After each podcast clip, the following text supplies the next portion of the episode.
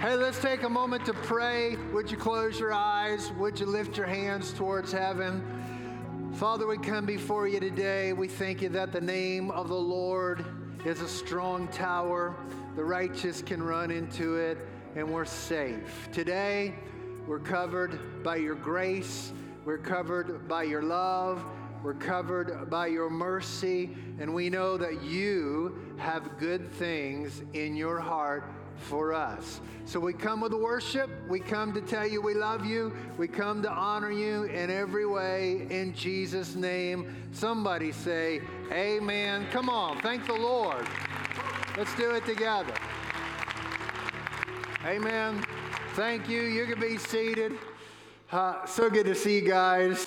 Today is uh, the last day of a series of messages that I've been in called Sphere Theory. And I'm going to miss sphere theory.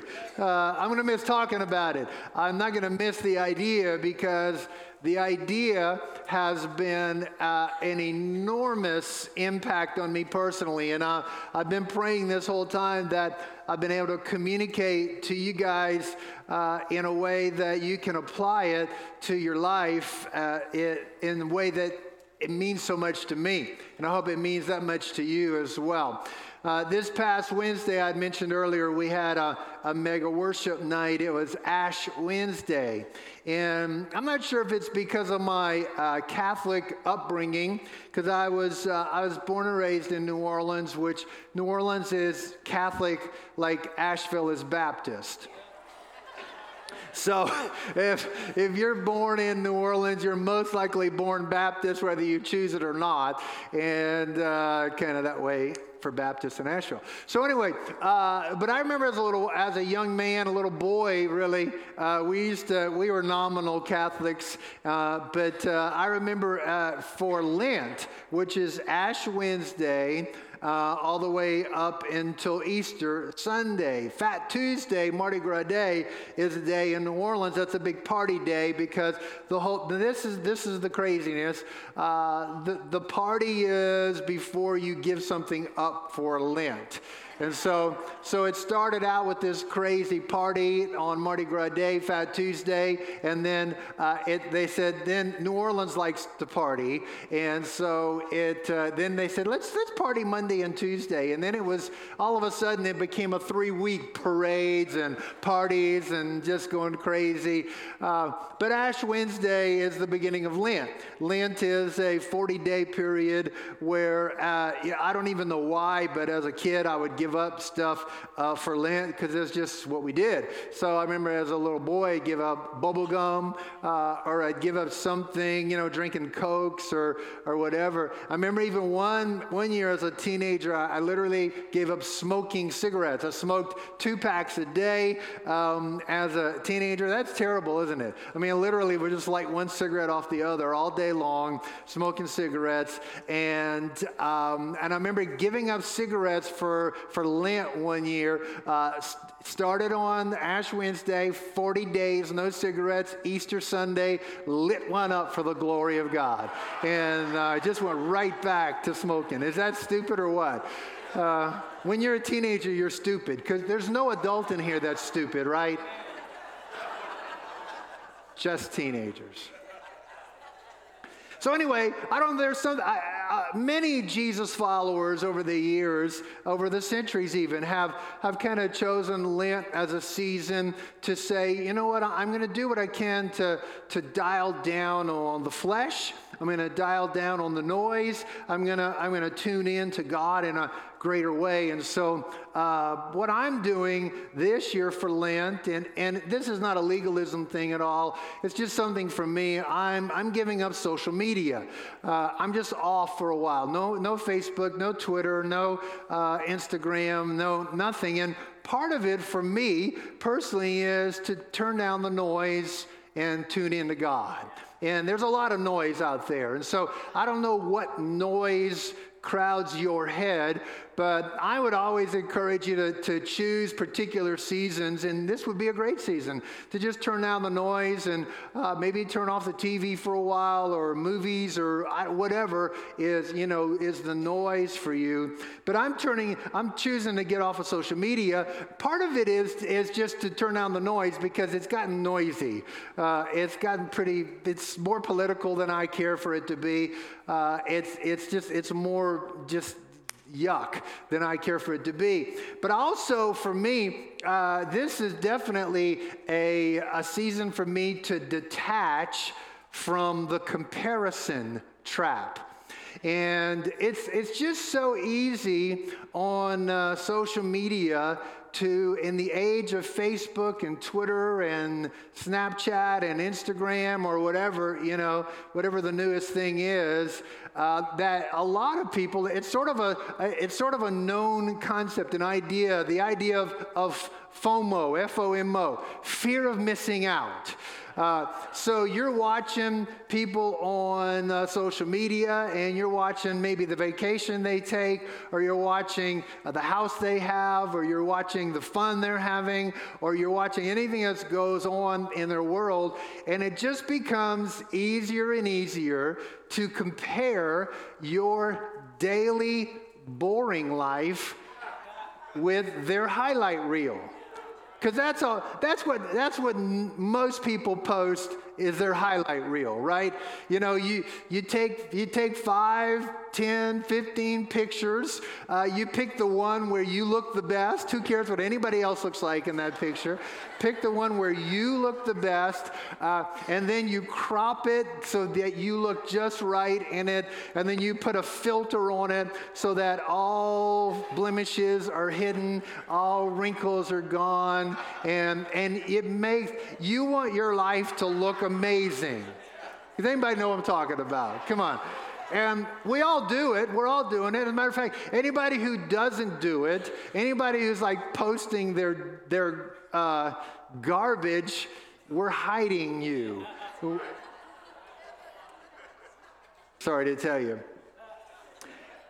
But I want to talk about the, for a few moments, the trap of comparison uh, today. And uh, Second Corinthians chapter 10 is where we've uh, been for quite a while.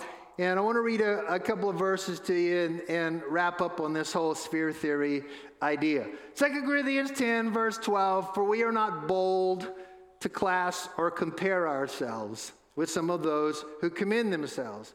When they measure themselves by themselves, in other words, when they measure themselves by other people and compare themselves with other people, they are without understanding. But we will not boast beyond our measure, but within the measure of the sphere which God apportioned to us as a measure, to reach even as far as you. For we are not overextending ourselves as if we didn't reach to you, for we were the first to come even as far as you in the gospel of Christ not boasting beyond our measure, that is, in other men's labors, but with the hope that as your faith grows, we shall be within our sphere, enlarged even more by you.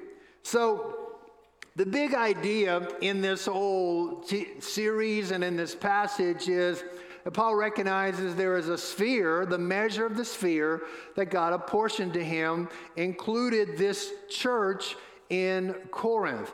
And, and the, the lesson, the life lesson for us is to recognize that every one of us has a sphere that's been uh, assigned to us, a portion to us. And I recognize that some things are in my sphere and some things are not in my sphere. And I can't take on everything that's in the world, but I do have some things that are given to me as an assignment from heaven that, that God is looking to me to say, I want you to steward this. I want you to be responsible for this. I want you to bring heaven into this situation. And Paul is addressing something in this passage that speaks really strongly to the, the comparison trap. And that is this idea that when you know that there are assigned spheres for each one of us, that it's not wisdom to compare your sphere to someone else's sphere because they have their assignment that has been given to them by heaven, and you have your assignment that's been given to you, and you can't compare what your assignment has been to their assignment. So their assignment might have them living in a lesser world, and you would compare to them, and you would feel superior. You wouldn't tell anybody that, but you would feel like I'm doing good, I'm doing better than him. I'm doing better than her. Or you would compare yourself to somebody and you would we'd see that their assignment is a bigger assignment, as a larger assignment, and the grace of God has given them something that's beyond you, and you compare your assignment to their assignment, and it's just not wisdom to compare yourself to other people because you have an assignment that God has called you to fulfill. And so here's, here's a couple of uh, verses that I think help us understand. Paul had a, he had a, had a specific sense of assignment to the church in Corinth, but I, he had this even broader sense. Uh, Galatians chapter 2, verse 7, it says, On the contrary, seeing that I had been entrusted with the gospel to the uncircumcised, in other words, to the Gentiles, just as Peter had been entrusted with the gospel to the circumcised, to the Jews. For he, God, who effectually worked for Peter in his apostleship to the circumcised, effectually worked for me in my ministry to the Gentiles. And then recognizing, verse 9, the grace, everybody say the grace recognizing the grace that had been given to me, James and Cephas and John, who were reputed to be t- pillars, gave to me and Barnabas the right hand of fellowship, which is far superior than the right foot of fellowship. That's when you get kicked out, right?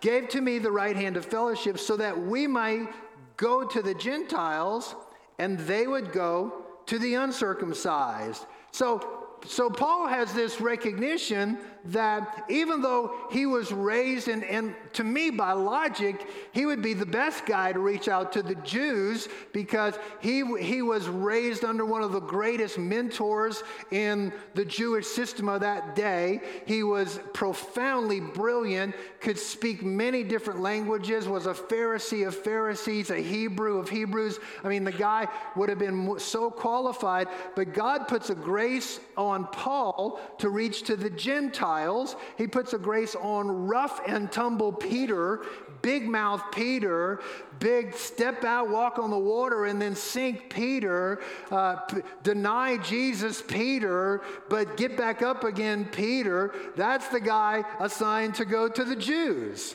And Paul recognizes that I've got my assignment and he's got his, and I'm not comparing myself to him.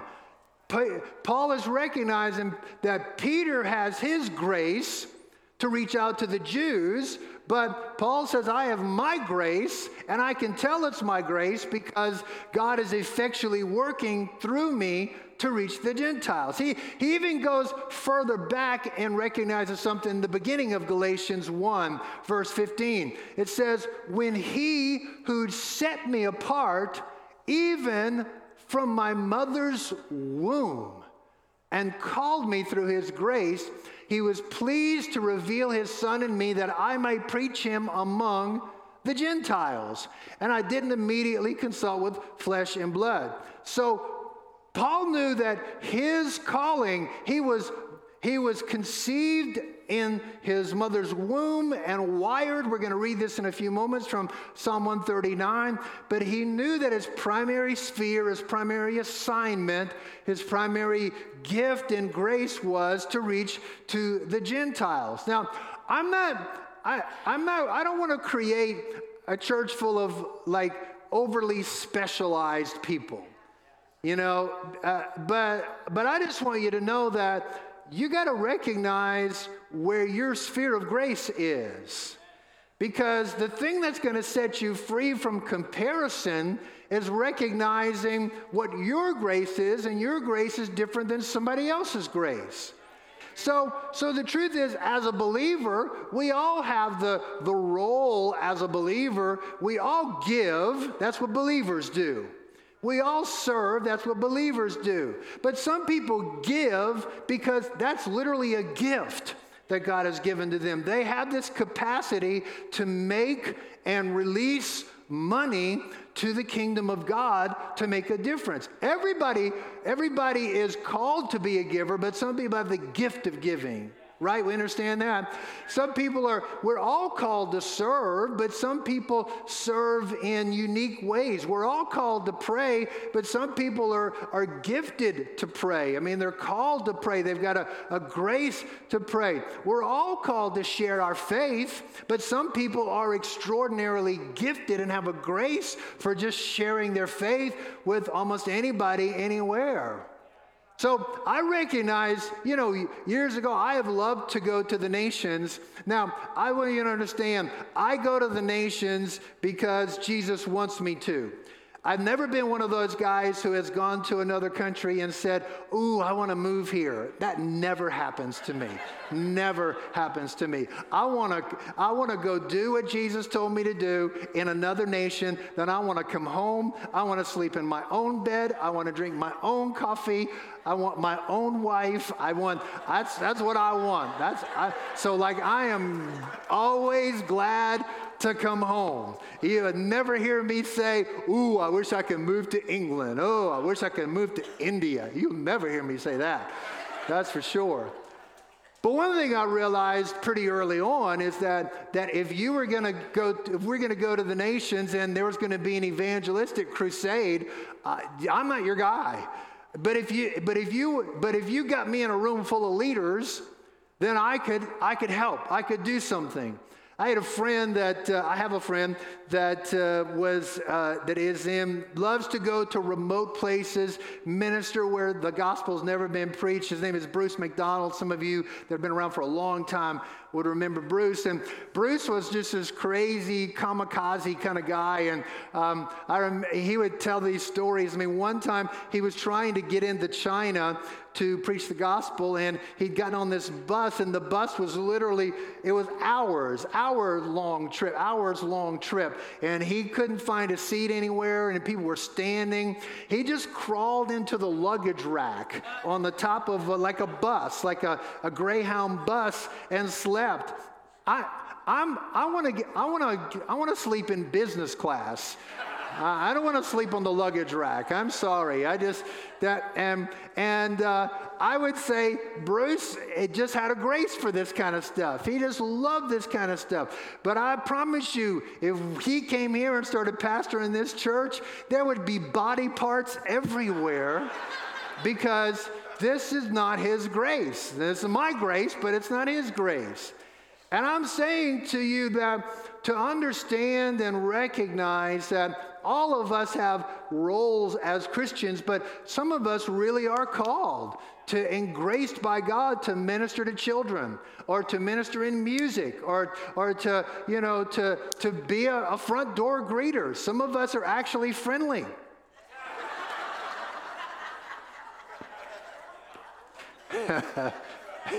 if, if you're not friendly, we are not putting you at the front door. Well, look, we love you, but we're going to put you in the back where you can help us.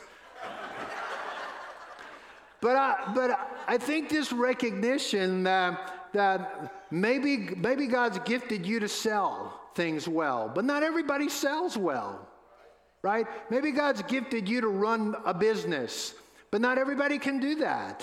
Uh, maybe God's gifted you with craftsmanship. You can fix things. You can, you can make things. You can cause it to happen. I, I love that gift. I think that's an incredible gift. I'll pay you to do that gift. You, you don't want me touching. Anything that I touch gets worse and has to be, what I've done has to be fixed in addition to what was wrong in the first place. It's just not my grace, it's not my gift. You know, so, some people are literally, they're called by God to be in government and, and to, to, to bring the kingdom of God to government. So, what I'm saying to you is to, to learn your sphere of grace is a powerful thing. God made your life to count. for something to make a difference. And what Paul recognized is that he had an anointing and he had a grace, and it almost came easy to him. When you watch somebody flowing in their grace, it, it looks easy because that's their grace. So you watch somebody who sells things well, it looks easy when they do it, but not everybody can do it. You watch people fix things. You watch somebody speak. You know, you watch somebody lead. You watch somebody work with kids. You watch somebody in a classroom. And, and, it, and I'm not saying that it's always an easy thing, but it looks easy because God's wired you for your calling. It's one of my, my favorite passages, but Psalm 139 um, says, this, verse 13, you formed my inward parts, you wove me in my mother's womb. I will give thanks to you, for I am fearfully and wonderfully made. Wonderful are your works. My soul knows it very well. My frame was not hidden from you when I was made in secret and skillfully wrought in the depths of the earth. Your eyes have seen my unformed substance, and in your book were all written the days that were ordained of me, when as yet there was not one of them. And what the, the writer of Psalm 139 is telling us is that from your mother's womb, you've been wired, you've been gifted, you've been equipped for your sphere. And part of part of part of figuring out your calling is locating your gifting. And when you start to figure out how am I? Am I a numbers person? am I a people person? Am I a project person? It, it, starts to give you an understanding of what is the sphere that God has assigned to me. 1 Corinthians 15, uh, verse 9. I have lots of verses on this because believe me, this is a, a, journey for me, a constant journey for me. I preached a little while back on this concept of head games, and this is a head game for me to, to get my, keep myself on track with my assignment without comparison to other people's assignment. So I got more verses than I could give you today. So 1 Corinthians 15, verse 9 Paul says, I am the least of the apostles and not fit to be called an apostle because I persecuted the church of God. But by the grace of God, I am what I am. And Paul was, in my estimation, the greatest apostle that ever lived. And he says, he in some ways goes, I'm the least, but I do know this by the grace of God, I am what I am. I have what I have. I do what I do what I can do. And his grace toward me did not prove vain. I labored or even worked harder than all of them, yet it wasn't me working, but it was the grace of God with me. So, God has apportioned to each one of us a measure of grace. And I'm going to encourage you to live in that grace lane and not compare your lane to someone else's lane. Each one of us has a grace lane that God has given to us. I think comparison is arguing with the grace of God. Comparison is saying, God, I know there's a grace on me to do this, but I would like to have that grace instead of this grace. Come on, when you when you have when you have curly hair, you want straight hair. When you have straight hair, you want curly hair.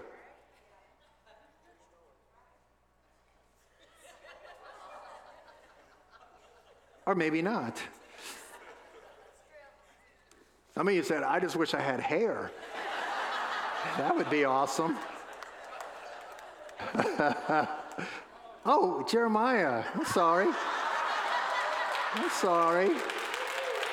Hey.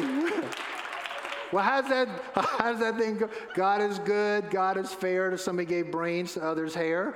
So there, you got you got the brains. Some of us still have the hair. Something like that. But I want you to get this idea because I, I think it's, it's super important. Paul knew his grace and he was secure in it. it. He wasn't, he's thinking, I'm the least of the apostles. I'm not, I'm not getting my identity by comparing myself to the other apostles. I just, by the grace of God, I am what I am. And he's recognizing that grace, God has given him a ministry, God's given him a purpose, God's given him a lane to run in, and he's just working hard at his grace and his lane. And he's recognizing, yeah, there's Peter over there preaching to the Jews. I'd like to be preaching to the Jews, but here's what I know my lane is I'm preaching to the Gentiles. Galatians 5, verse 26 in the message says this that means we will not compare ourselves with each other as, each, as if one of us were better and another worse. We have far more interesting things to do with our lives. Each of us is an original. So you were born an original, you were wired an original. Don't die trying to be a copy of somebody. You, you gotta, you gotta get, see, that's what the psalmist said. Yeah, I, my soul knows this very well, that God needed one of me. That's why he created me. God needed one of you. That's why he created you. Your value as a person is never going to be found, never going to be found in comparing to another person. Your value is actually going to be found in your uniqueness. It is the unique thing that you bring to the planet. Comparison is absolutely the worst way to find yourself because you're comparing your grace to somebody else's grace, your assignment to somebody else's assignment, your house to somebody else's house.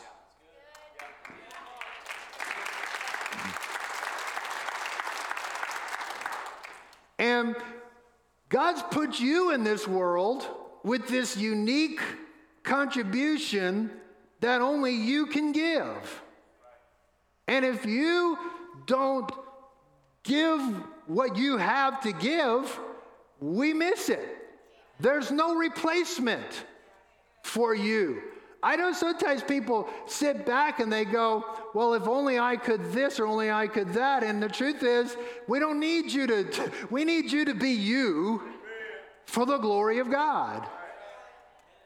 The trouble with comparison is it results in either this sense of superiority.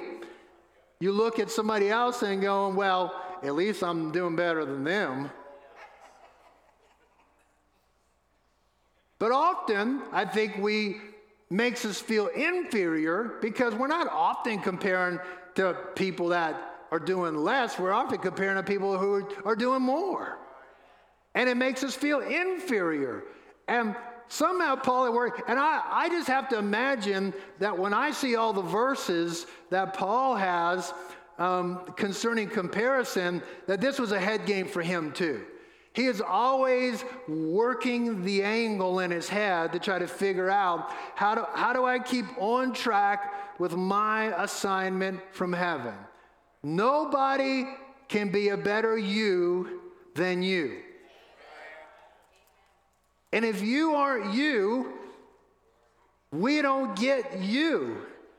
You trying to be me is dumb because you can never be as good a me as me.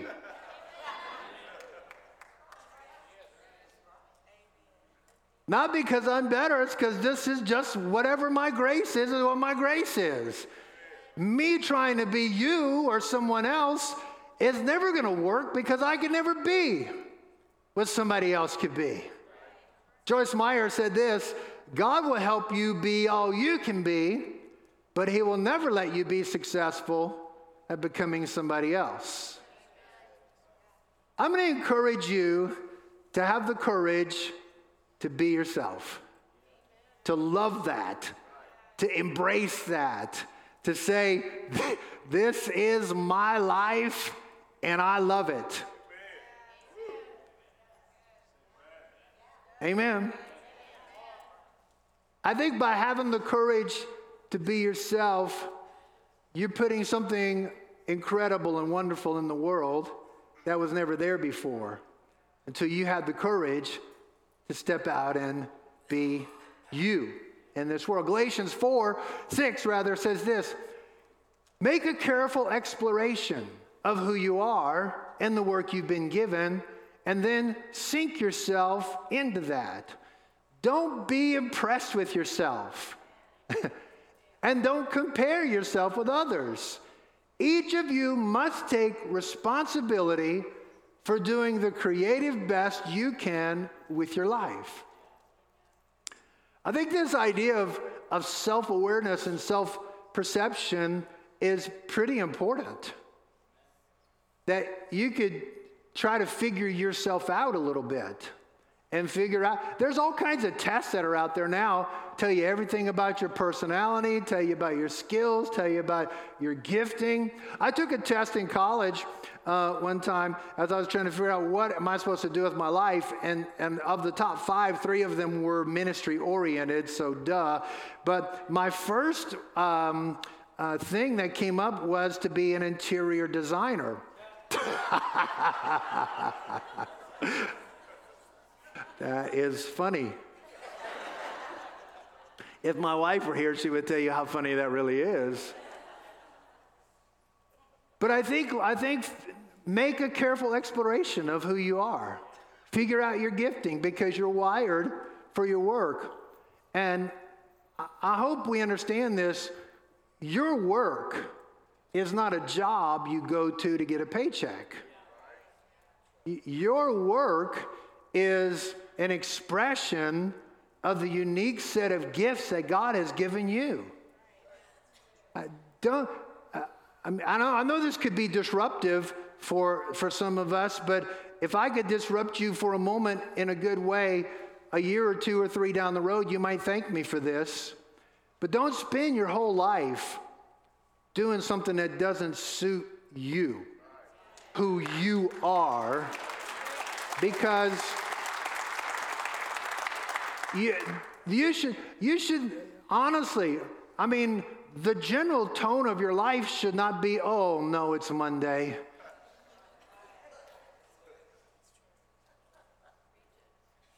I'm not saying Mondays are easy, but I, I look at Monday and go, first, I'm just getting over Sunday, but, but I don't look at Monday and go, oh, no, I got to go to that wicked place again.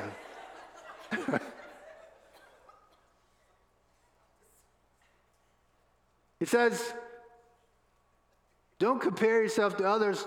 Don't be impressed with yourself because whatever you have, it's by the grace of God. So don't be impressed with yourself, but don't compare yourself either. Don't, don't puff yourself up. You, I'm just going to remind you, you're not all that great. Come on. It's okay. You're not all that great. But, but also, don't put yourself down. Right? There are some things that you are good at.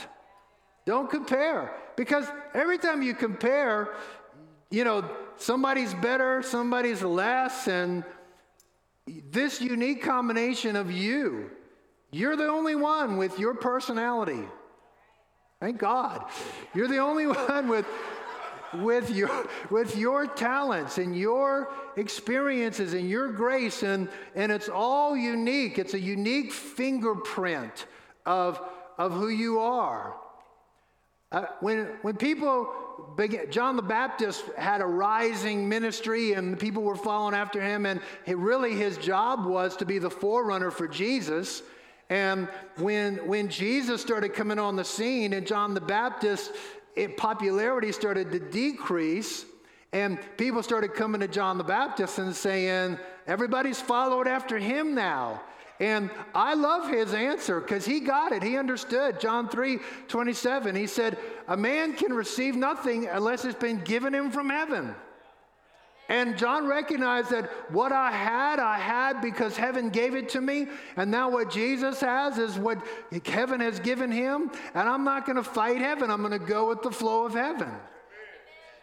And come on, you all know, we all know this. Somebody is more popular than you. Somebody is more talented than you. Somebody has more money than you. Somebody's more successful than you. Somebody has a bigger church than me. We finish our prayer season and I mean, we got 20, 30 people coming to prayer meetings. And I'm like, great. And then I see this guy's post on Instagram and he's got 1,500 people at his prayer meeting on a Saturday morning. And I'm going, Phew. That's why I'm off social media right now, trying to cleanse my soul.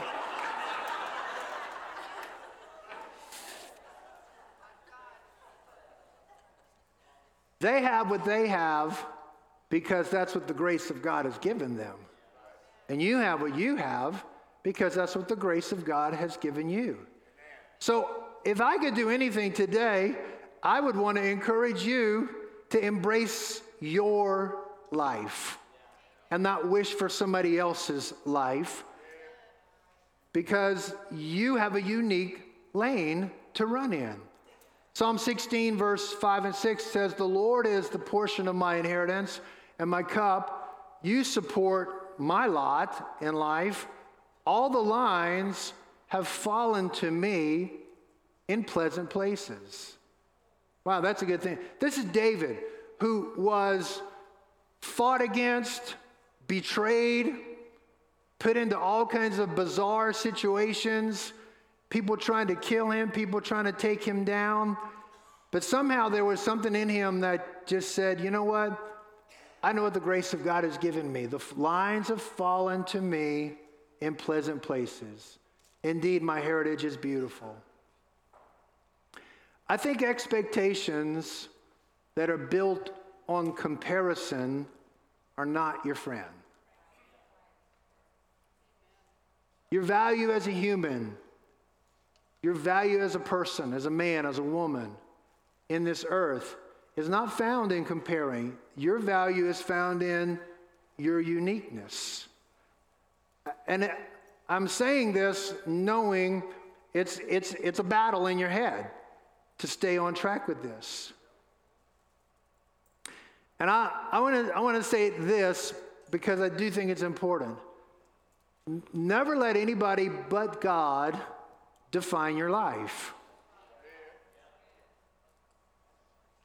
Because everybody has an opinion about what kind of car you should drive or not, what kind of house you should live in, where you should go on vacation or not.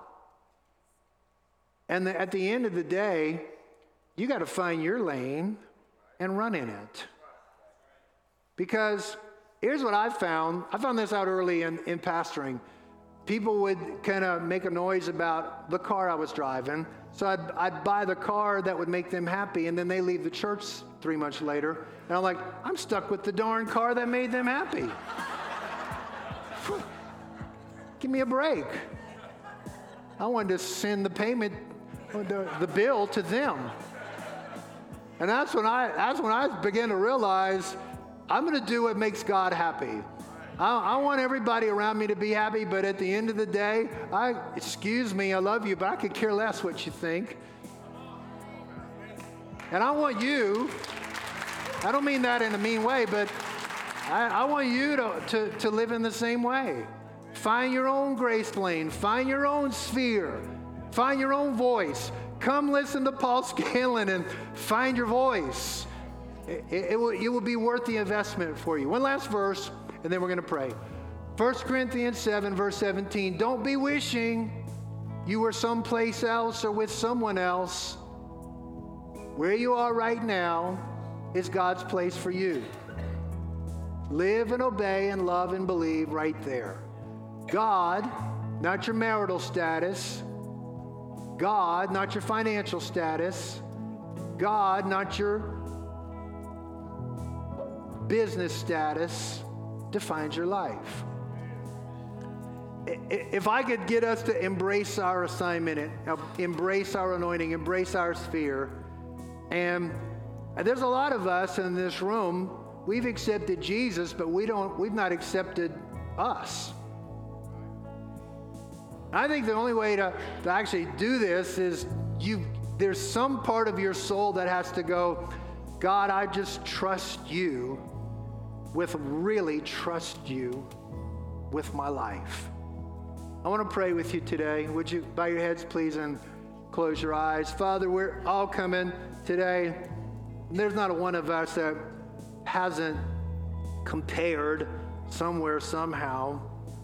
But I'm praying that there will be a total surrender of our hearts to the goodness of God and the grace of God and the blessing that you've got for our sphere, for our lane. Uh, I'm praying you heal our soul, God, and touch us. With your head bowed and your eyes closed, maybe you're here today and you know that you've not ever really just surrendered yourself to God. You've not given your life to Him. I would love to pray with you, and let's start that journey. Maybe you're here this morning and you used to be close to the Lord, but you're not now. You know it's time for you to come back and really put your life in the hands of God. Or maybe you feel unsure about where you stand, and I want you to have this sense of confidence that your life is in the hands of God. So nobody's looking around. It's just a moment to pray together. But if you say, Pastor, I, I, I want to fully trust my life into Jesus' hands. I want him to be the Lord of my life. Or you know you need to come back, or you know you, you want to know for sure. You say, Pastor, would you pray with me? I want you to lift your hand right now, all over this room, and say, That's me. God bless you. God bless you. Come on over here. Thanks. Thank you. I, think you know this, but this is not in any way a call for you to get your act together. This is a call for you to surrender. Just to give your life to Jesus. Anybody else want to be included in this? We're going to pray together. Let's all pray this together. This is for everyone who lifted their hand. We love you. We're for you, but we're all going to pray it together. Everybody say, Lord Jesus, I love you. I need you. I want you in my world as my Lord. I know I've sinned. I have messed up. But I come to the cross where you paid the price for my forgiveness. I embrace you today as my Lord. Help me become the person you created me to be. Amen. Come on, let's thank the Lord. Amen.